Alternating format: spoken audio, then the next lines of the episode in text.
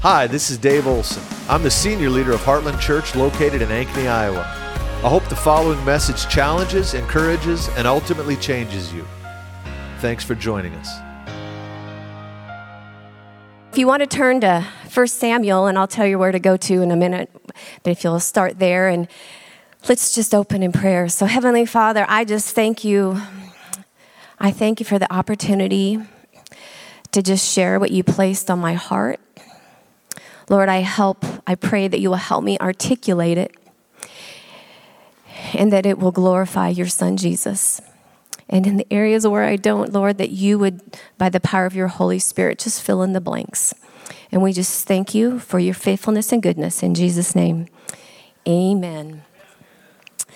All right. Well, I would say that everybody here this morning is probably in one of two camps, let's say. You are either in the midst of a transition in your personal lives. Maybe you've just come out of a season and you're entering into another one, or you're in the midst of this teeter tottering of how do I move from this one to the next? Or it might be in your spiritual lives. You know that God's calling you to something new. God's, you know, birthing a new thing in you. And it's sometimes it's a stretching um, that happens. And so I would guess that most of us would fall in one of those two camps. And it might be that you're saying, well, yeah, I did come out of a season a long time ago, but I'm not quite sure what the next season is. And it might be that you just haven't been able to quite articulate that. And so, what I'm hoping to encourage you in this morning is just to transition well, to let's deal with some things that hold us back from transitioning well. And I'm first going to um, just want to look at the word and a couple of examples of men in Scripture who did quite differently in their opportunities to transition.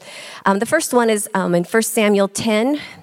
Um, what we find here is Saul has been anointed as the, the future king, and it is now time for him to be presented to the people as king. And in verse 22, it says that, well, he didn't, they looked, they called um, the tribe of Benjamin forward. And that's how they did that in those days. And then they called the family forward, and Saul was nowhere to be found. So they, it says in verse 22, they inquired further of the Lord, Has the man not come here yet? And I'm reading this from the New American Standard. And the Lord said, Behold, he is hiding himself amongst the baggage. Do we hide amongst our baggage, our past, those things that weigh us down? And then if you want to jump over to 1 Samuel, Samuel 17, again, verse 22, we have David, King David, and he has been sent by his father to take supplies and some things to his brothers who are fighting against the Philistines. And it says in verse 22, as David approached, then he left the baggage, again, I'm in the New American Standard, in the care of the baggage keeper and ran to the battle line. And he entered and greeted his brothers. Two very different responses to the baggage they are carrying. David couldn't have later in that story fought against Goliath if he was hanging on to those bags.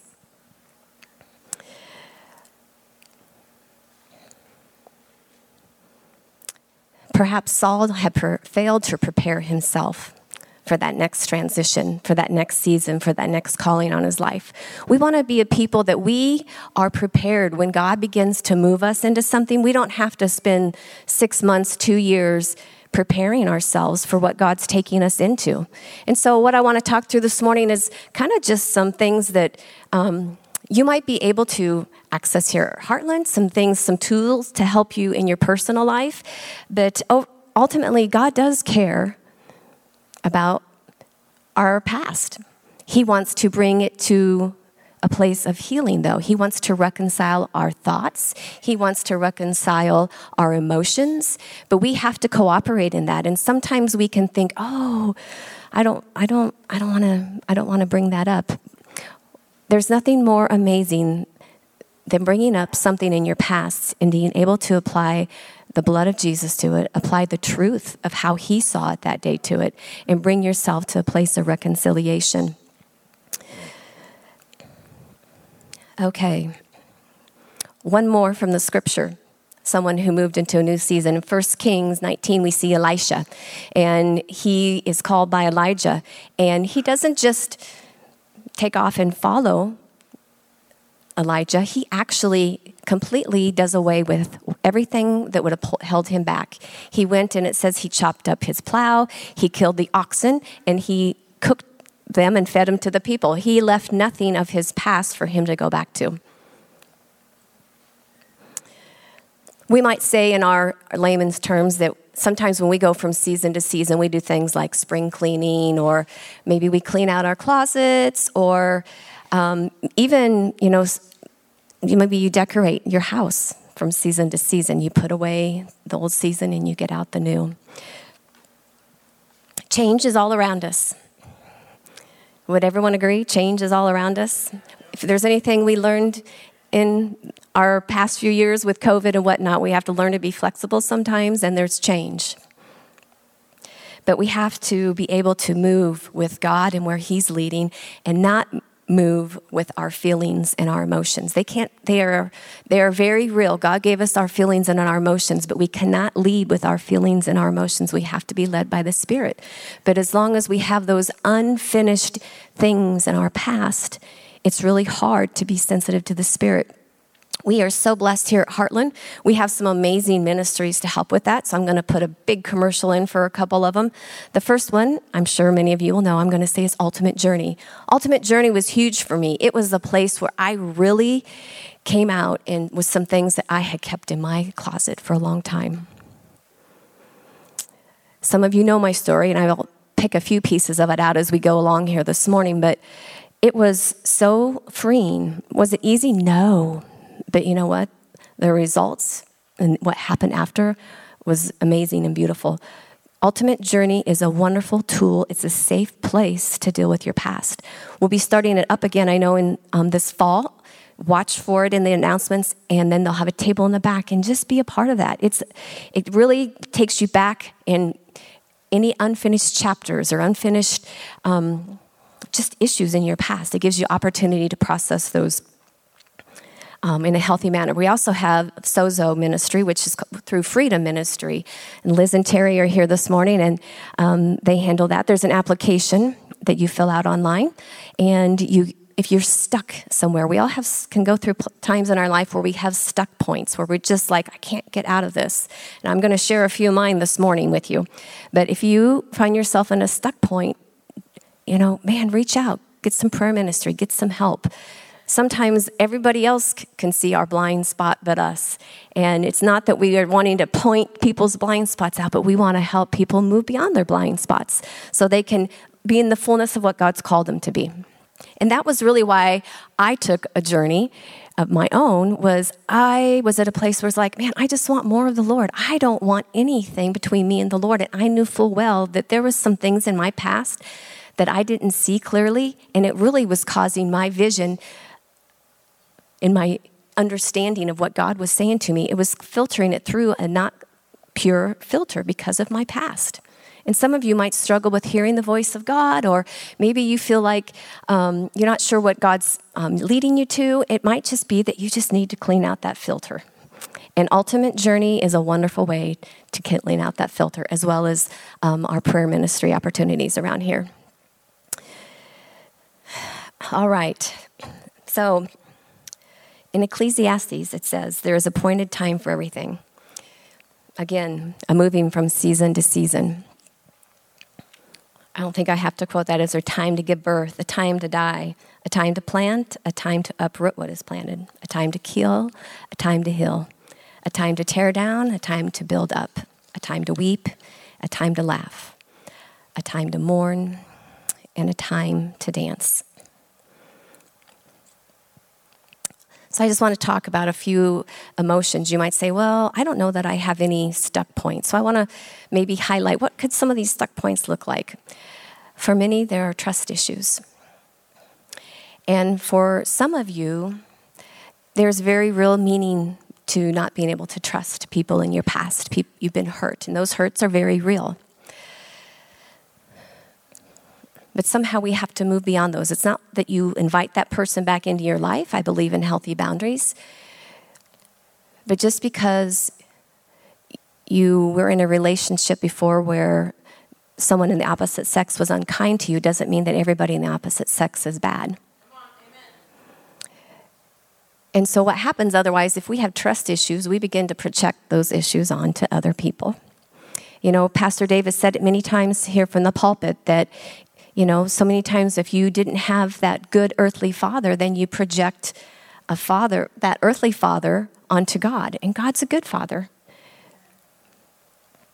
So it's so important that we deal with those trust issues. And um, just sitting down and helping, having someone help you walk through that. There again, going through ultimate journey or getting some ministry, prayer ministry is great because trust can be lost in a second, but it takes a really long time to regain. And if you are someone that you know you have done something to hurt somebody and cause distrust, I would challenge you to go back to that person and just say, What do I need to do to regain your trust? And that reconciliation is what God wants. It's not easy always, but we need to be able to understand the other person to help them gain that trust again. Another thing, confusion. If you struggle with confusion, it might be that you need to have you need to get in, get some ministry to move on to that next season. Fear, anxiety, um, guilt. If you're feeling guilty um, about something, first of all, I hope you have confessed it, that to the Lord. But if it's something that just lingers with you, that you, that you feel you can't get beyond, it might be you're having a hard time um, forgiving yourself. But guilt is a very real thing, and guilt is to the conscience what pain is to the body.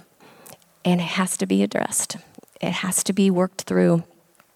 And guilt is feeling bad about what you are, shame is feeling bad. No, guilt is feeling bad about what you've done, and shame is feeling bad about what you who you are. And it's a good thing to be able to recognize that. Am I just feeling bad about who I am? Is this shame from what I did, or do I still feel guilty about what I did? Another one that we need to deal with is anger. Um, several months ago, I shared um, a message on anger and forgiveness. So I'm not going to spend a lot of time here, but I think there's enough people that probably haven't heard it that I need to just touch on a couple of things. Anger is a very real, very powerful emotion. It's a God given emotion. We read about God's anger in the Old Testament plenty, and even some in the New Testament. Um, when two people were killed um, because they lied, there was real anger from God there.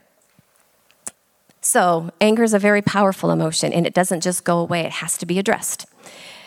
Sometimes I think in Christian circles we think, oh, anger, you know, I can't be angry. Angry is a bad thing. And yeah, usually our right, anger does not look very righteous. Many times our anger is not godly anger at all, but the word is clear do not let the sun go down on your wrath. And anger has to be addressed. So, how do we address anger? Well, we have to get in touch with that emotion. And that can be scary because for a lot of people, anger looks like rage. Anger looks very scary and dangerous. And what happens if you don't deal with anger, though, is those, there's trigger points, and that anger will come out in rage and it can be very damaging to those that you love the most. So, dealing with your anger is important, and i will just real quick touch on a couple of ways you can deal with your anger, and that is write a letter to the person you're angry at that you never ever plan to give to them. Let me say that again. You write an ang- letter to the person you're angry with that you never plan to give to them. But what that allows you to do through the pen in your hand is get in touch with that anger. Now, don't stop just because you start to feel emotional, because that's what you need to feel is that anger so that you can move beyond it. If that doesn't work for you, um, in counseling, we have a technique called the empty chair technique. And basically, you sit um, in an empty a chair and you have an empty one across from you, and you imagine that person you're angry with is sitting in that chair. And again, you begin to talk to them. Now, what you put in this letter and what you say to that person in the chair might sound something like this Dear, fill in the blank. You may have no idea how much you hurt me when you did this, but this is how you made me feel. And just begin to lay it all out. You have got to get in touch with those thoughts, those feelings, and those emotions, or they are just like the beach ball that you're holding down under the water. And for where God wants to take you in the next season, that has to be addressed and dealt with. Forgiveness. Forgiveness is a huge thing. We've heard a lot about forgiveness here at Heartland over the last several months, even with deliverance. You know, unforgiveness gives the enemy a foothold in your life. Unforgiveness, I mean, it's, it's, not an op- it's not an option to stay there. But forgiveness is a choice, it's not a feeling. It's, and forgiveness, unforgiveness, is not an option if you want to live a joy filled life. Holding unforgiveness and bitterness against someone is like swallowing poison and hoping it affects them. But you're the only one that it's really affecting. Unforgiveness also says, okay, God, you can't handle this, so I'm going to stay. I'm not going to forgive them because if I release them, they may not get the judgment I think they deserve. Who's the most righteous judge? We are not. So, but forgiveness is a choice, it's not a feeling. And so, what happens if you forgive? You say, Lord, I'm choosing to forgive, but you're still feeling like, oh, I still feel like I'm mad at them.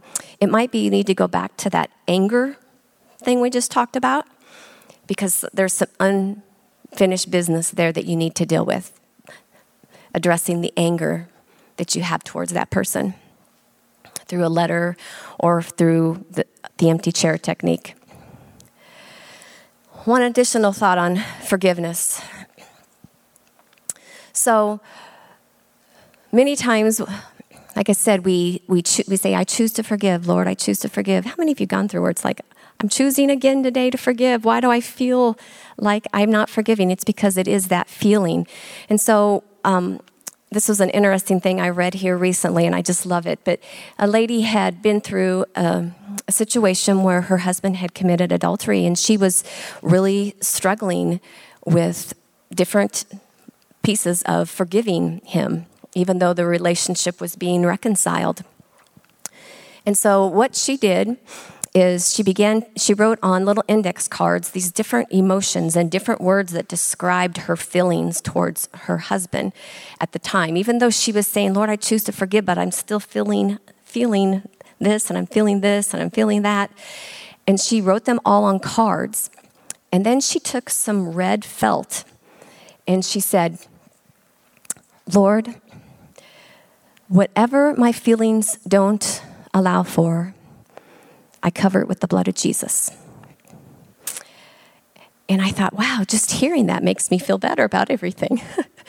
you know, whatever my feelings aren't ready to embrace or what my feelings aren't able to feel, I want to cover that with the blood of Jesus. That's like saying, you know, Lord, you forgave me, you've covered me with your blood. So I'm just saying right now, with that same grace, I am covering these feelings with the blood of Jesus. And if you do that enough, man, eventually that little stack of cards is going to get smaller and you're going to find yourself forgiving that individual. And I always say one of the best signs that you have really forgiven somebody is when you can say, Lord, I bless them. Lord, I ask that you prosper them. Lord, I ask that you uh, um, give them, you know, gifts, Lord, that you would bless them in their ministry, whatever it might be. But that's where we want to get to in forgiveness is that we're no longer saying things like, oh, if people only knew, or oh, how could they? But we're saying, no, Lord, I bless them. I ask that your goodness be upon them.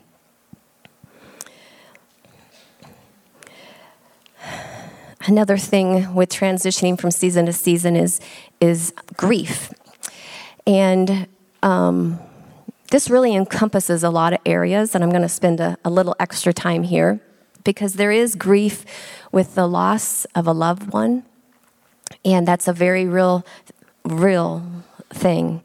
Um, grief is the expression of deep sorrow and sadness. It stems from the loss of someone or something you value and love. Grief looks different to everyone. It can be intense, but it's a natural reaction to an absence of a loved one. The end of a season, or unfulfilled dreams, expectations, or desires. So, when we think about grief, I'm sure most of us think about just this heavy, weighty sadness. And, you know, as we read in Ecclesiastics, there's a time to cry and there's a time to laugh. And we should be concerned if we are laughing when we should be crying or if we are crying when we should be laughing. Sometimes we just need to stop back and step back and do a little self inventory. What am I really feeling? What is going on under the hood?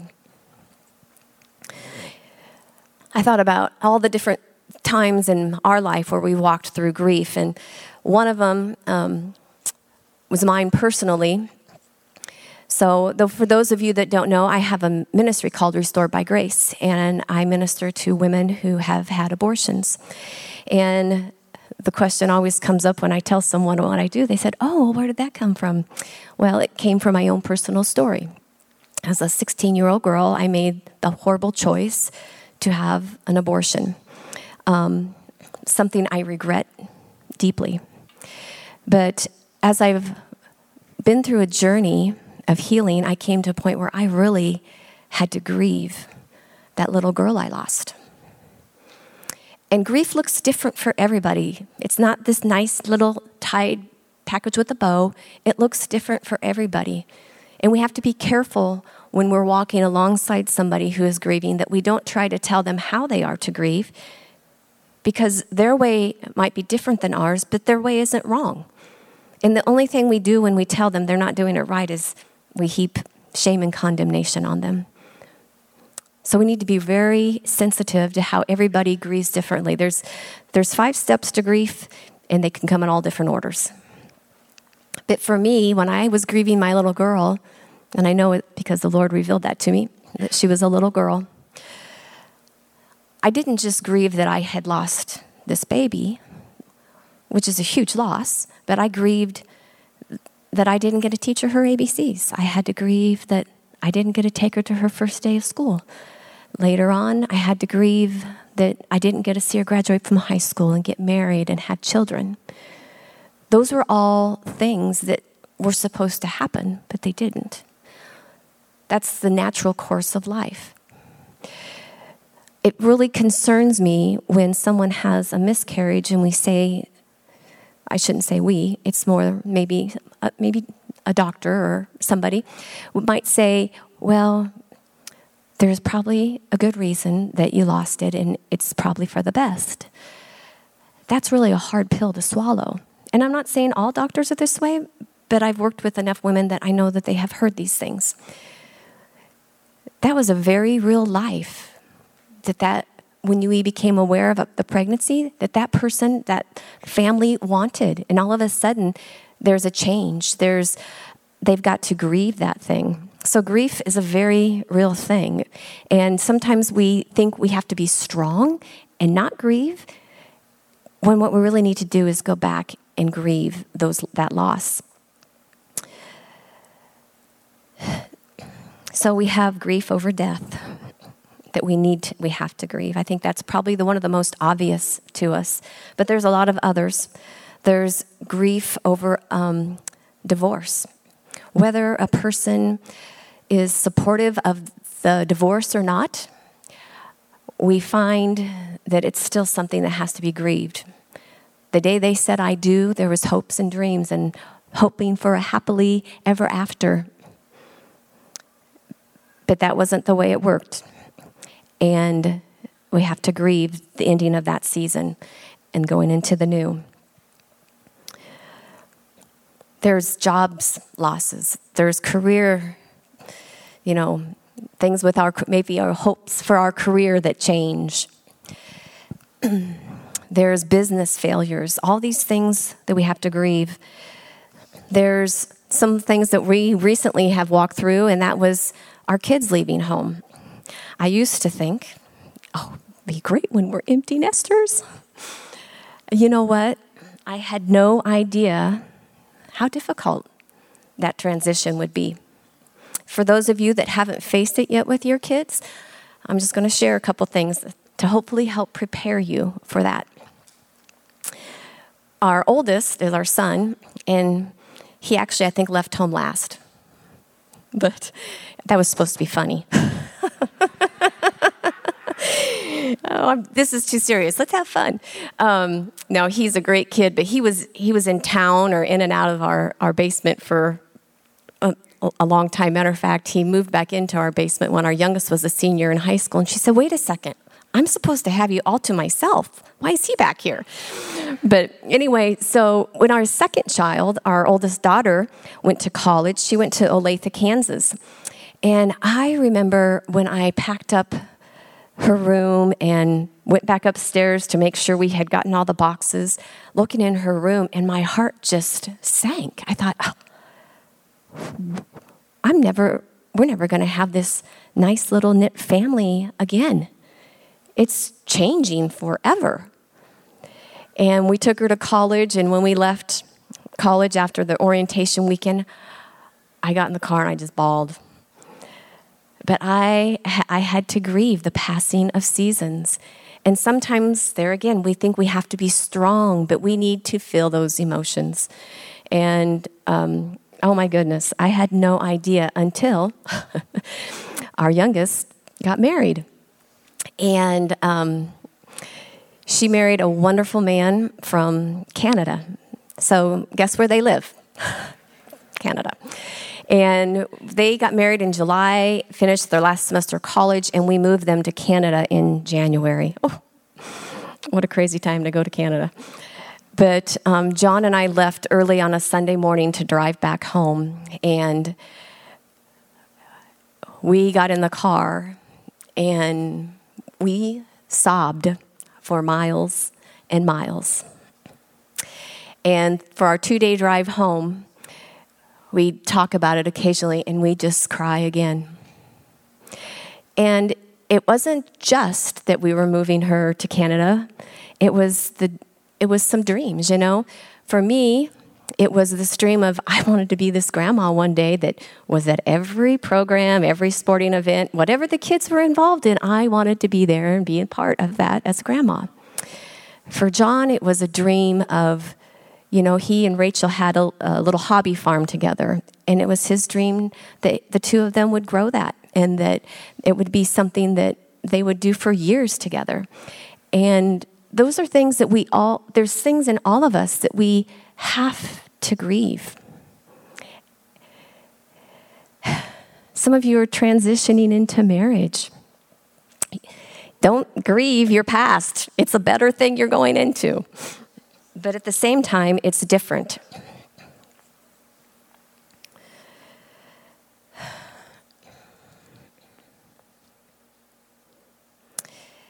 And sometimes we just need to remember to invite God into our transition.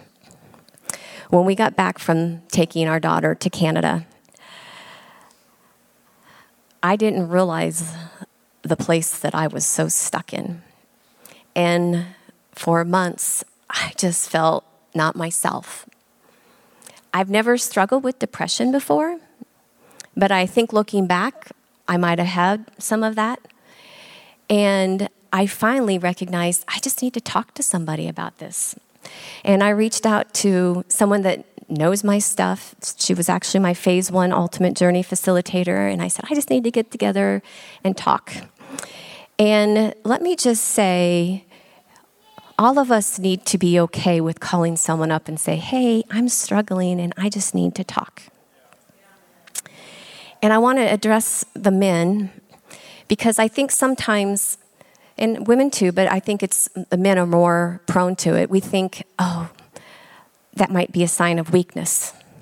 I want to tell you that's a sign of strength. That's a sign that you have some self awareness and that you recognize something is not well here and I need to work this out. And by going and talking to somebody and getting the help you need, it's actually going to make you stronger. It's humility, and it makes us stronger. Especially if, it's godly counsel, because it's not only going to make you stronger in your home, it's going to make you stronger in your faith and it's going to propel you forward.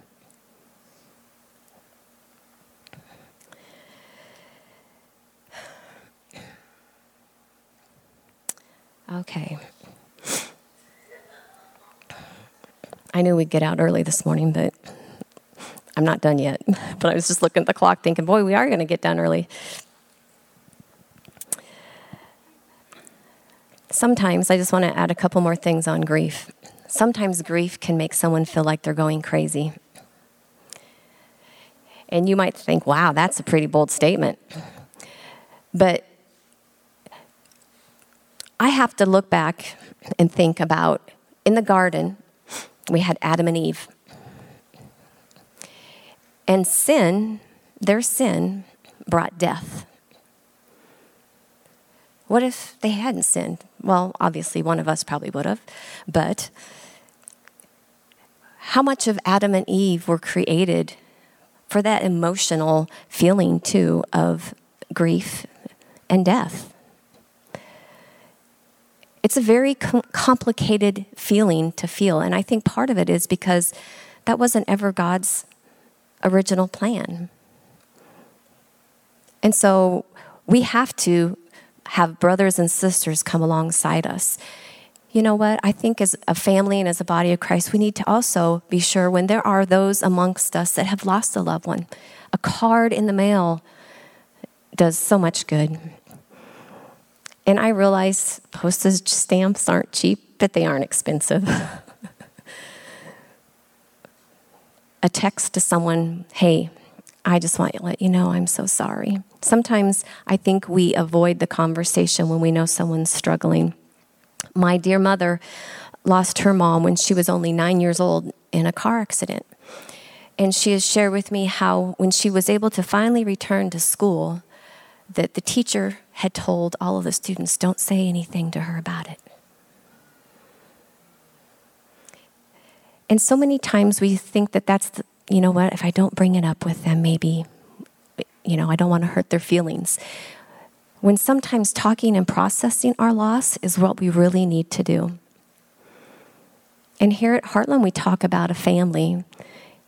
So let's be sure that when we know someone's struggling, whether it's because they've lost a loved one, or we know they lost a business, or we know that they're just going through a tough time, or we recognize that God is transitioning them into a new season. Let's be a family. Let's reach out and say, Hey, I just want you to know I'm praying for you. I'm here if you need to talk. And let's be people that when we recognize we're struggling, let's not stay in our stuck point. Let's reach out for help. We have a wonderful staff that can help you. We have wonderful elders that are able to help you. And we, you know what? There are times where we say, you know what? We want to encourage you to get some good family counseling, and, and we have some wonderful counseling agencies that we refer people to. So don't be afraid to reach out and get some help. Every time we go through a new season, though, there is a learning curve with it. And with every new season we transition into, there are war stories. But you know what? As hard as you might think those war stories are going to be, I can tell you from my own personal experience that on the other side, I look back and I think that was absolutely beautiful. Because God brings beauty to ashes. And so the thing that you think is so ugly that what can God do with this? The thing you think is so ugly and I'm embarrassed to tell anybody about this? The thing that is you think is so ugly that you think it should just be kept a secret? God wants to take that and make it beautiful. It becomes a testimony of his goodness.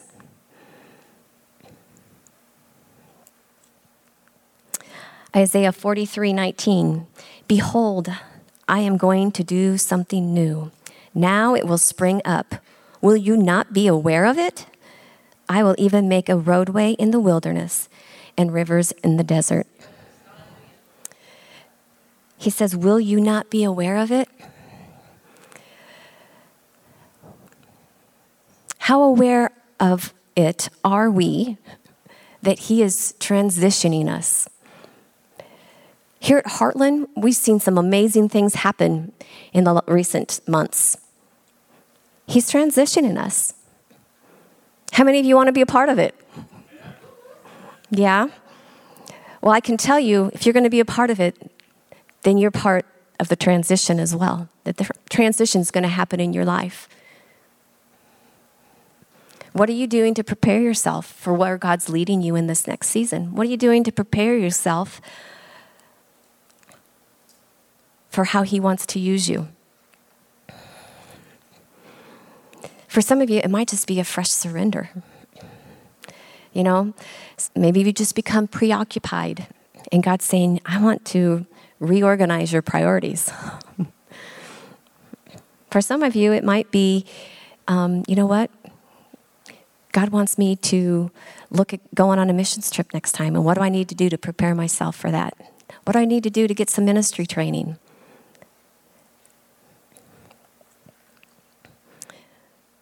But He wants us to know the season that we're in.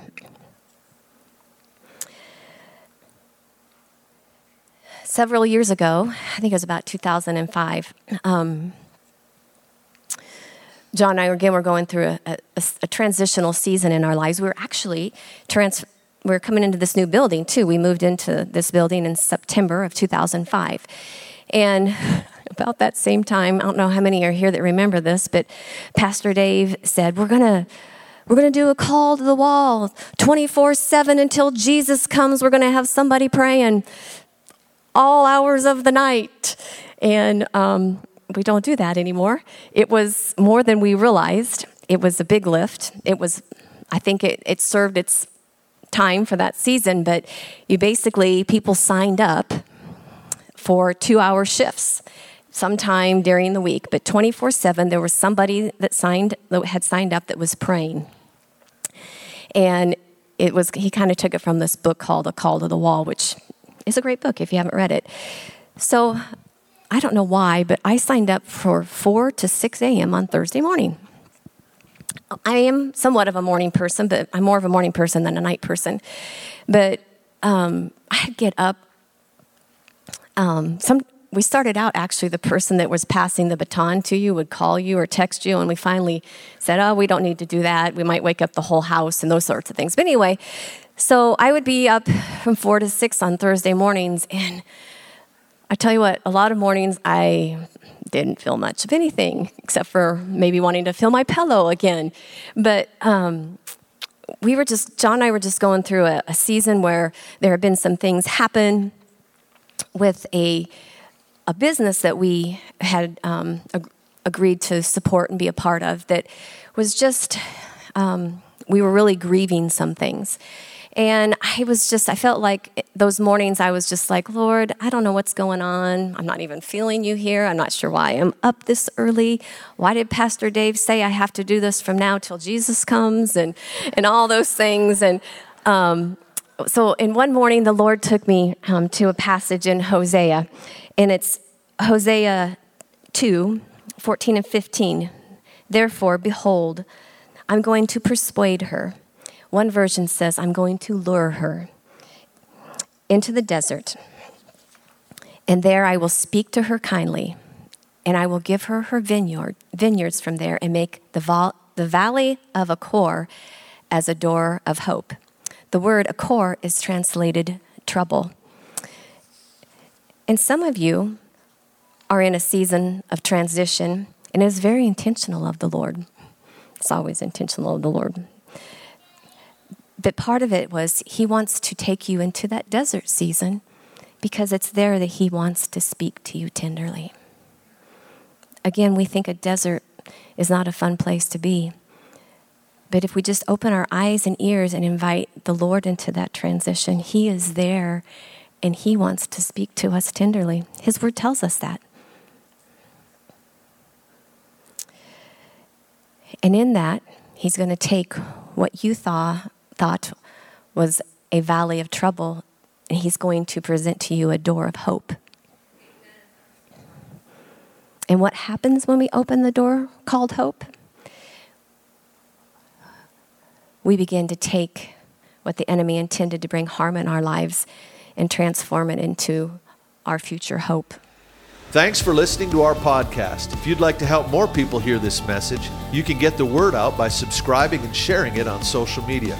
If you'd like to support the ministries of Heartland Church, you can do so at heartlandchurchonline.com/give.